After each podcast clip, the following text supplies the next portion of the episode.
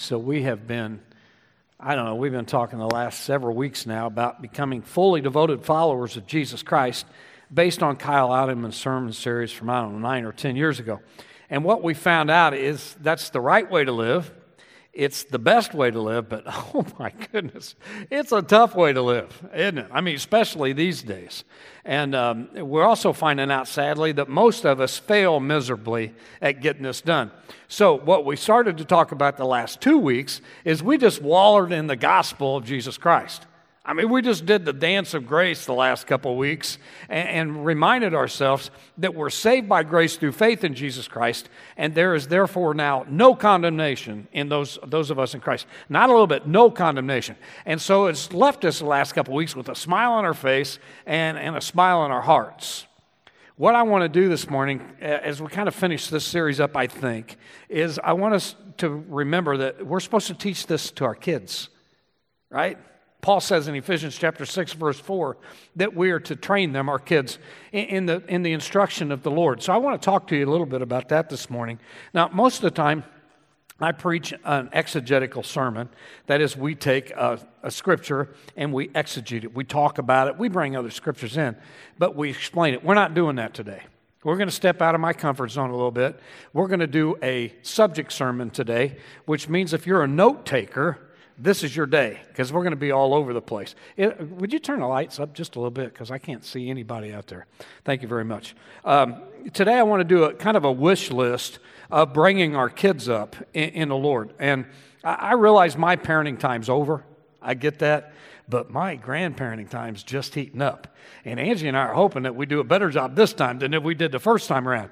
Jesus said in John chapter 10, verse 10, that the enemy comes to steal, kill, and destroy. But then he said, But I've come to give life, and not just life, but rich, full life. And anybody in here who's a parent or is going to be a parent or as a grandparent or an aunt, uncle, or just an older brother or sister, we want that kind of rich, full life for our kids today that Jesus offers. But it's tough. These are crazy days. It's tough. And everything seems to be extreme right now, doesn't it? You're either extremely Republican right now or you're extremely Democrat. You're either extremely all for Donald Trump or you extremely hate Donald Trump. You're either extremely for wearing a mask or you're extremely against it. Everything's extremes right now, and it's trickled down into our parenting it, naturally. I mean, we got some parents right now that are hyper control. I mean, they're bubbling their kids up. They're not letting them do anything, go anywhere. And then on the other side, we got parents that it's just like, wild and free. Anything you want to do, anytime you want to do it. Just crazy extremes on both sides. I read last week about a dad of a three month old now, three month old kid. And this is what he said. He said, when, when, my, when my kid cries at night, we don't go in there. We go in that bedroom when we say it's time to go in there. If we go in when he cries, then he's going to grow up to be a manipulating adult. Well, that's good parenting right there. I mean, that's, that's an eccentric, sinful, manipulating three month old. Somebody needs to break his will. You know what I'm talking about? I mean, that's crazy thinking.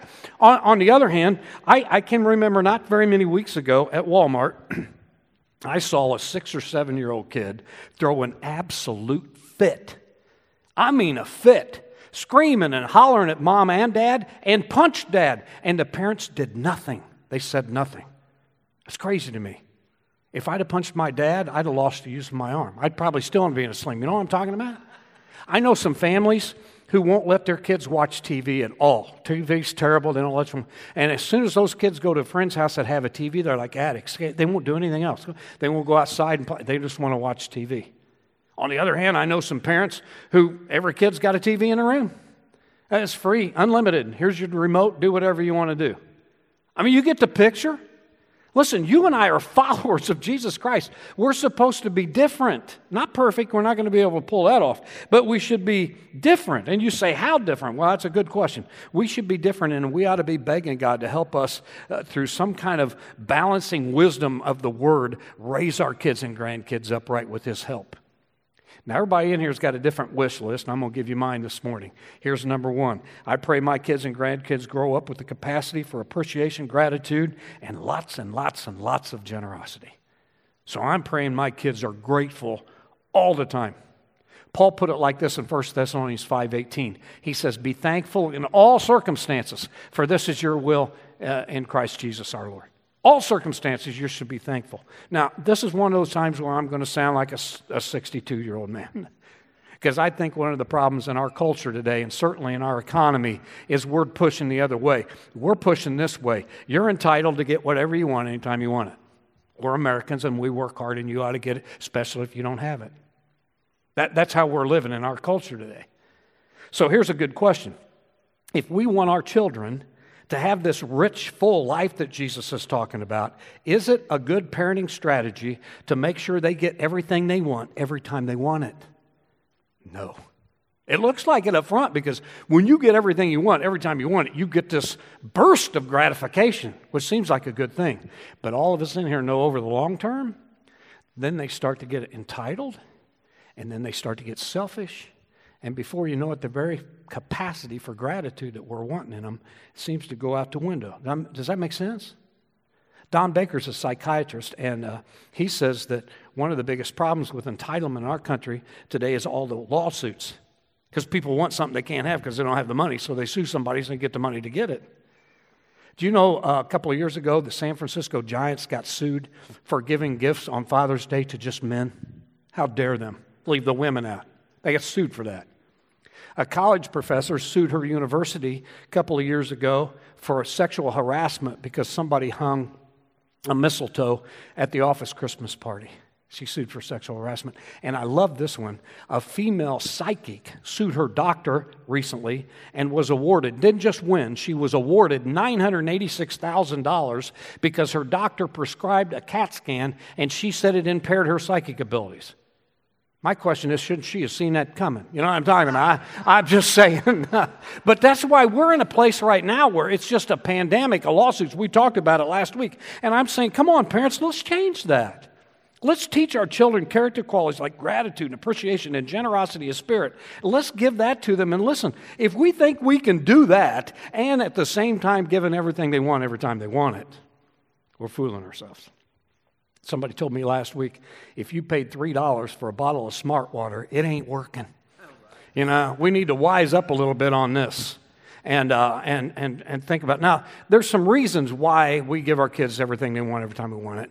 And one of them is just, it's just simply this we're busy, we're chasing our own things, we feel guilty, we're not spending enough time with them, and we think if we buy them things, that makes up for it. That's smart water stuff right there. That doesn't work, you know? Sometimes we do that, not all times, but sometimes. I think the biggest problem with this, probably I think it because it's my problem, this is where I struggle. Uh, the reason I give my kids and grandkids everything they want when they want it is because I get a burst of gratification. I get a burst of joy. Who, who doesn't want to be Santa Claus? Angie says, I love to go, aha, you know? And so I'm thinking this week as I'm putting this thing together, if I say no to my kids and my grandkids, I'm saying no to me. I say no to my joy, my gratification. But maybe I ought to rethink that a little bit.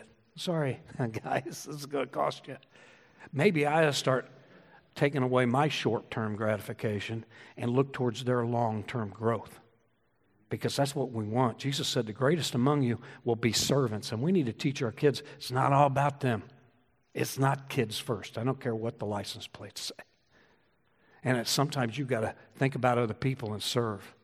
And we want to teach them to be grateful about everything. Oh my goodness, we want that in their hearts because to live entitled is a miserable way to live. I just told Scott Scroggins last week, him and I were talking, and I, and I had to confess to God just this week as I was putting this sermon together, I've been grumbling a little bit last couple months with COVID and a couple other things. Now, I tell people all the time, I'm the richest man I know, and I am. Certainly not in terms of money, okay? But in terms of rich, full life of Jesus, I've never met anybody richer than me. How can a guy this rich grumble about anything? And the answer is he can't. He shouldn't. And neither should you or your kids, because we're the richest this world has ever seen.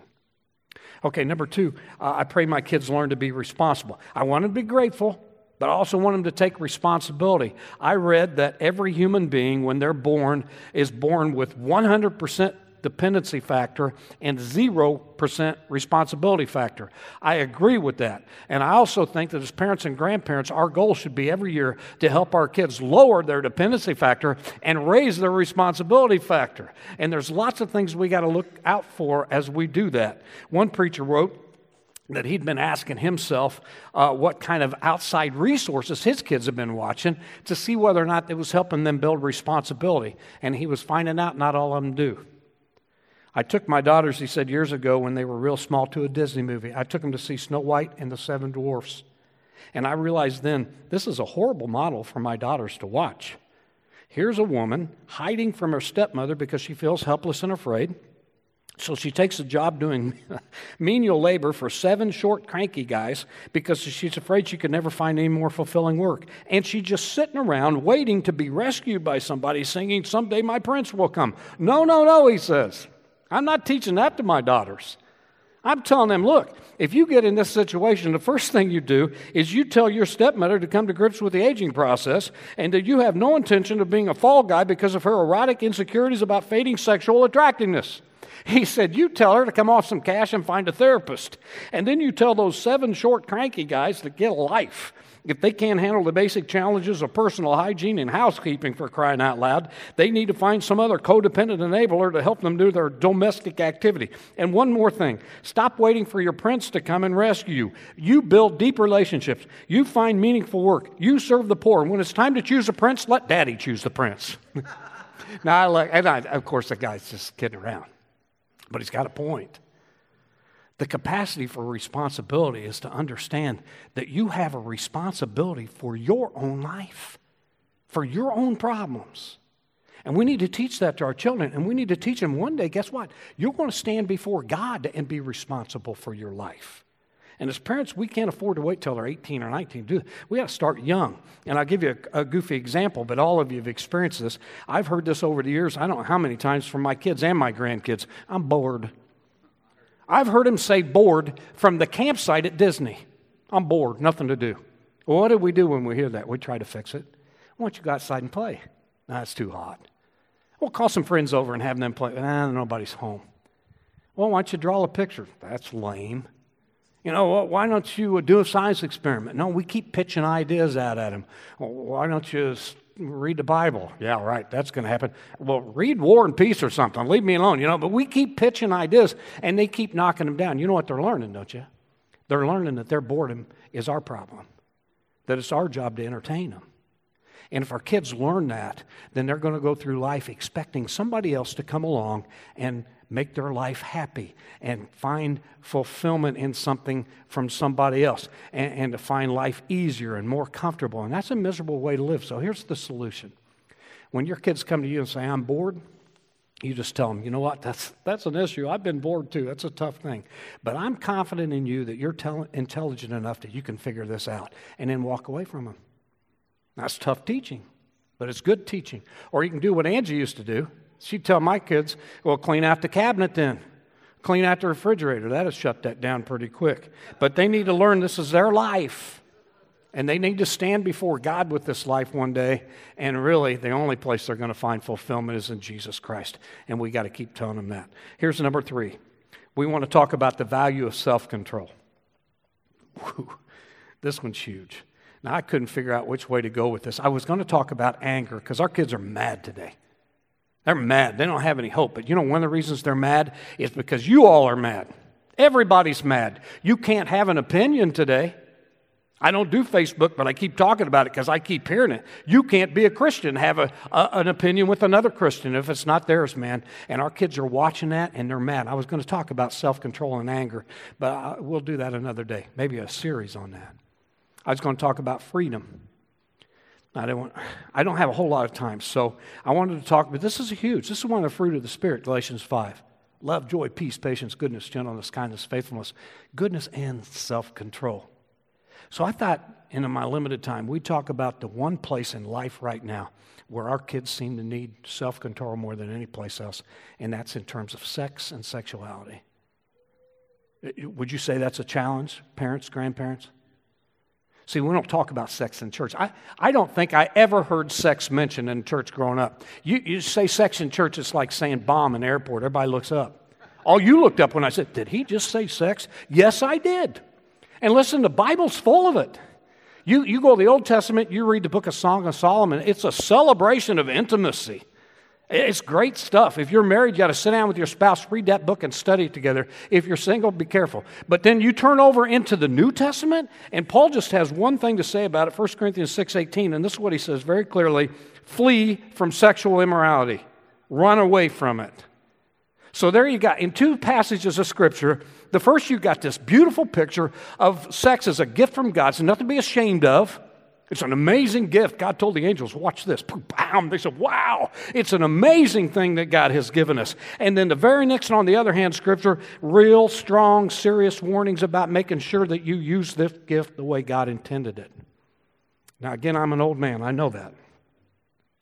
But I, and I've seen over the course of the last few years that we have lowered our standards morally, we have lowered our expectations for our kids and our church people Everything is moved, the bar is low. I want to remind you, God has not changed his at all. He's the same yesterday, today, and forever. And we need to be preaching that to our children in a very loving way because they're hearing a lot of different things. Now, again, I know I'm old. I, I heard, I think I told you this before, but I heard two 13 year old girls talking. It's been several years ago. And one of them liked another boy, but she said, I can't like him because she had a friend that had been going going out with this kid for on and off for the last six years. 13 years old. I think, how in the world are they going out together since they were seven years old?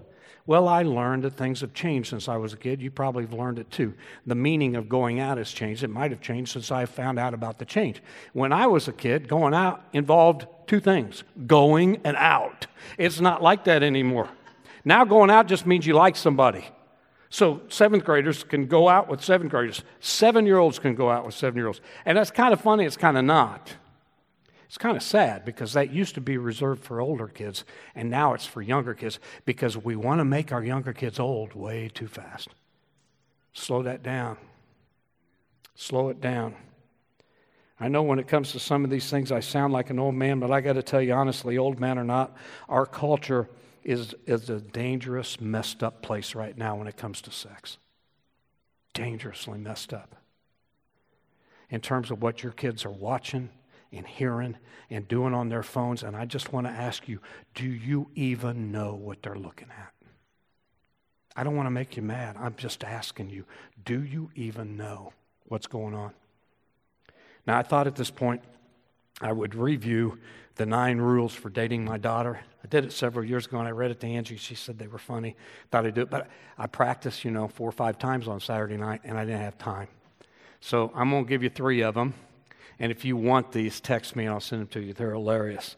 Nine rules. I thought we needed a laugh at this point. Nine rules for uh, dating my daughter. No, rule number one if you pull into my driveway and honk, you better be delivering a package because you ain't picking anything up. number, number two, do not touch my daughter in front of me.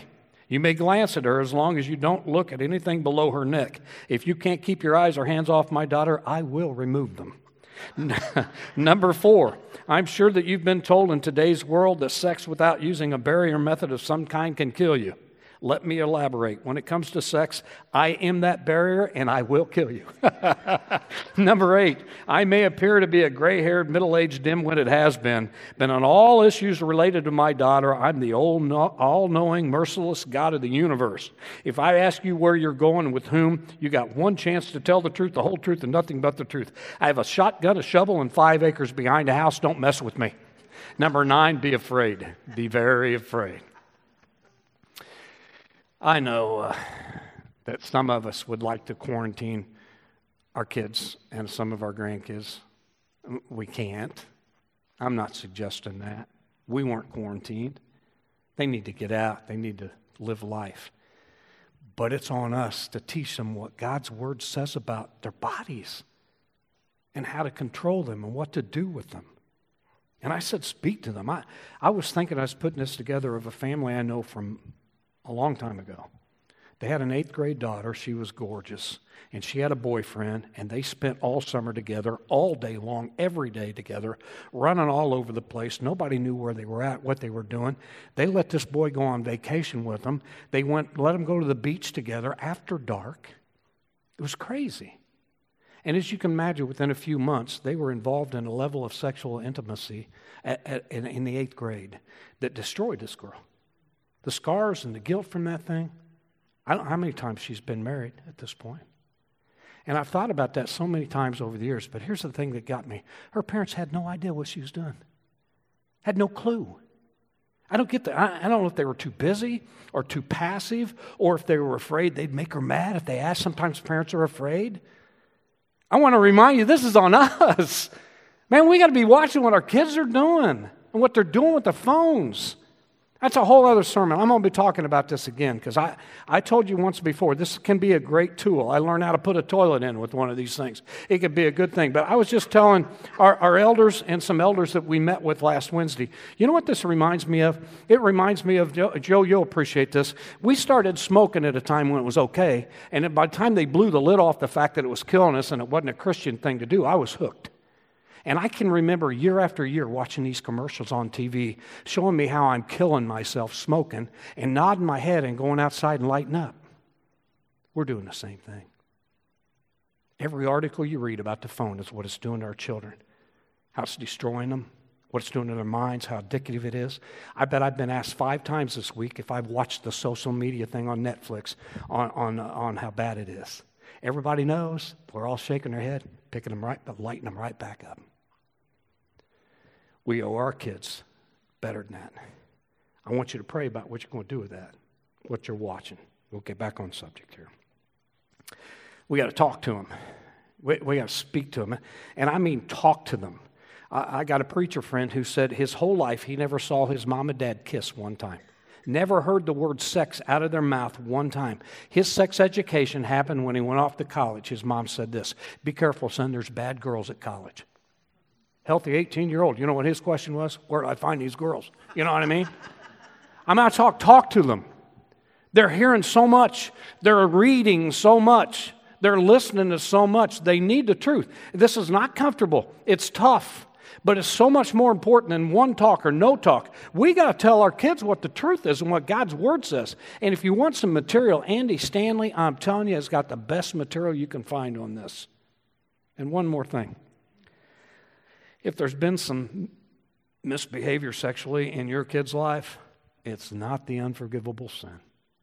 We made a big deal out of it in the churches over the years. It's a sin. If you've misbehaved sexually, it's not the unforgivable sin. Don't let that silence you or keep you from talking to your kids or grandkids about it. Remember, there's no person that's lived on this planet that sinned so much that God couldn't take care of it because our sins are wildly outdone by His grace. Okay, here's the problem with subject sermons. I do the voice recognition typing thing because I type about 40 words a minute with 35 errors. So I do the recognition deal.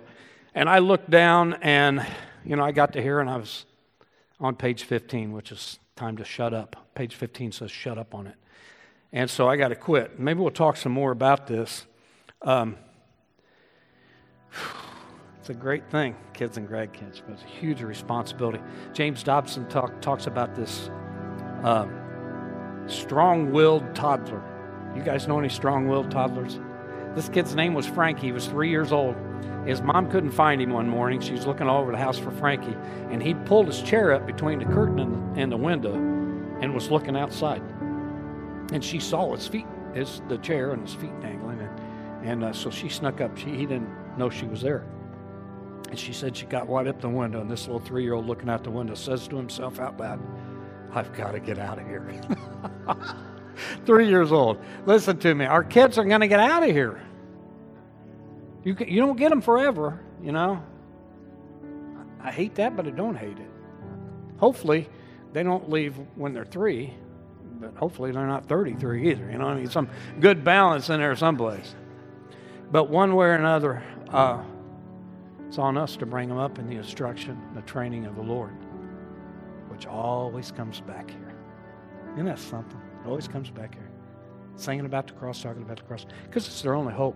The kids don't seem to have much hope right now. We got all the problems going on, and you know, so many theories of what bad's coming down the road. This is good. This is eternal good. It's the broken body and shed blood of Jesus Christ, their eternal hope. And I'd spend more time with that than anything I'd, I did with my kids.